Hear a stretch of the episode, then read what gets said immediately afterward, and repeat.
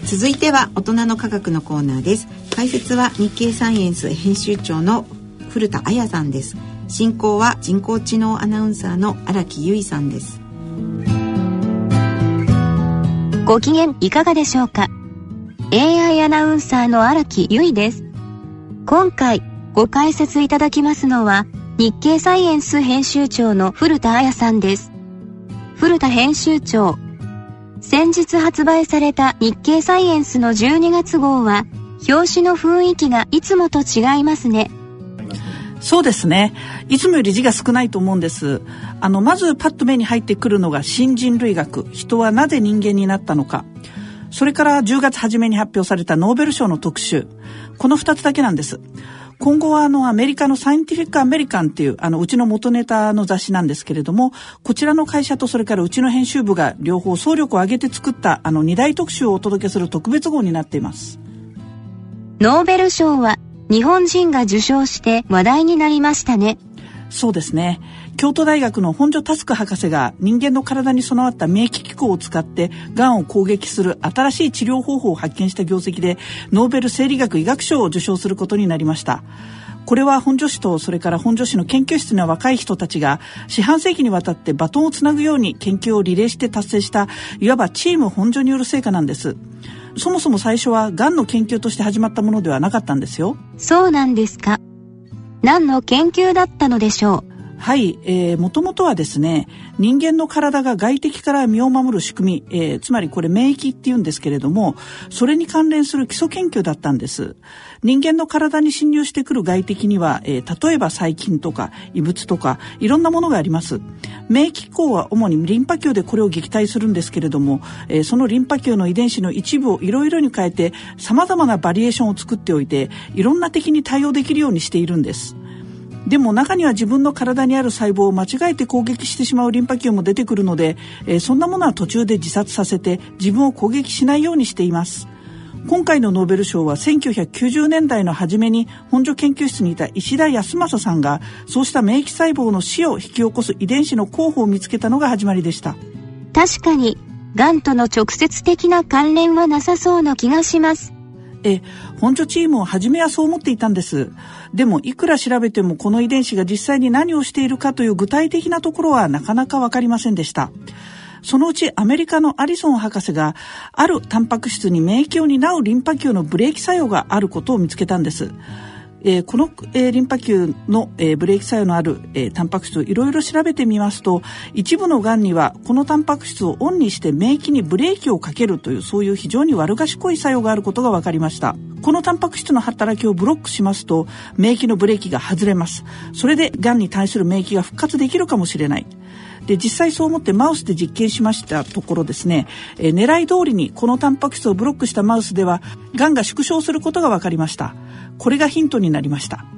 本所チームが見つけたタンパク質も、えー、アリソン氏らのタンパク質と仕組みは違いますけどやはり免疫にブレーキをかけるものだったんです。免疫にブレーキをかけるんですか？なんでそんなことをするんでしょう？はい、えー、人間の体にわざわざブレーキがかかるようなものがあるっていうのはちょっと不思議ですよね。えー、アリソン氏とそれから本所チームがそれぞれ独立に見つけた免疫ブレーキ分子はもともと免疫の暴走を防ぐ安全弁として、えー、機能していると考えられます。これをいわば癌に乗っ取られた形で悪用されて本来必要な免疫まで封じられてしまったということですね。これらの免疫ブレーキ分子の働きを止めれば免疫は本来の働きを取り戻して癌を攻撃できる。アリソン氏らが見出した免疫ブレーキ分子を止める抗体はヤーボイ。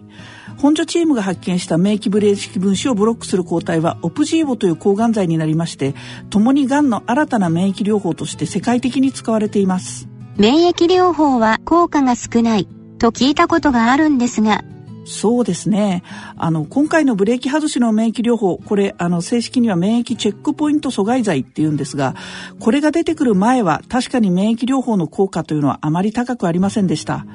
患者の免疫細胞を活性化して体内に戻すといったような免疫治療が盛んに試みられたんですけれども、効くというはっきりした証拠はありませんでした。それなので、標準的な治療法にはなっていませんでした。一部の需要診療のクリニックなどで行われてはいるんですけれどもはっきりとしたエビデンスのない治療をとかく高額な料金で提供しているというような例もありまして批判的な専門家も非常に多かったんです。ですが本所チームとアリソン氏が、えー、それぞれ開発したチェックポイント阻害剤はそうしたかつての免疫療法とは次元の違う効果を上げています。今回の免疫療法は手術とそれから化学療法放射線治療と並ぶがん治療の第4の柱になったと言ってもいいでしょう。もう一つの新人類学というのはどんな話なんですか？はい。あの突然ですがこの地球上で人間だけが特別に変だとは思いませんか？特別に変？えーとどういうことでしょうか？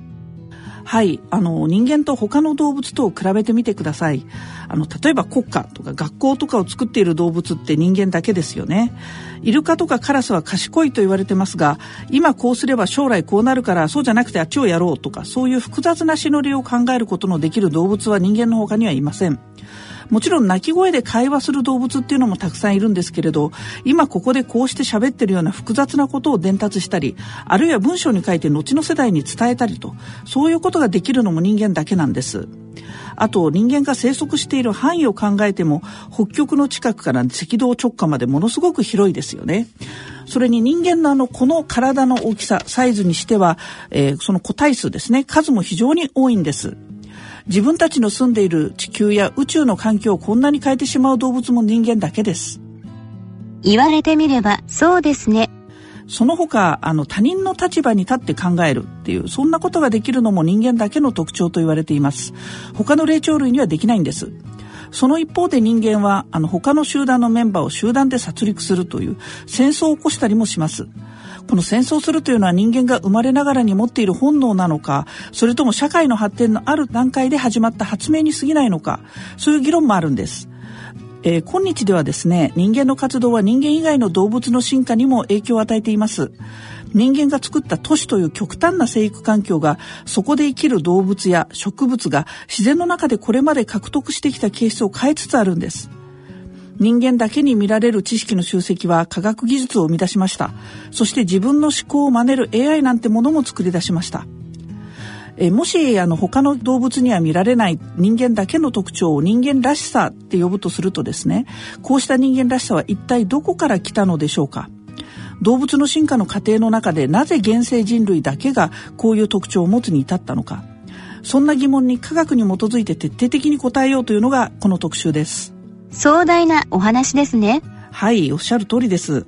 現世人類が体に比べて大きな脳を持っているのは間違いないんですけど、脳が大きいから知能が発達したというほど単純な話ではないんです。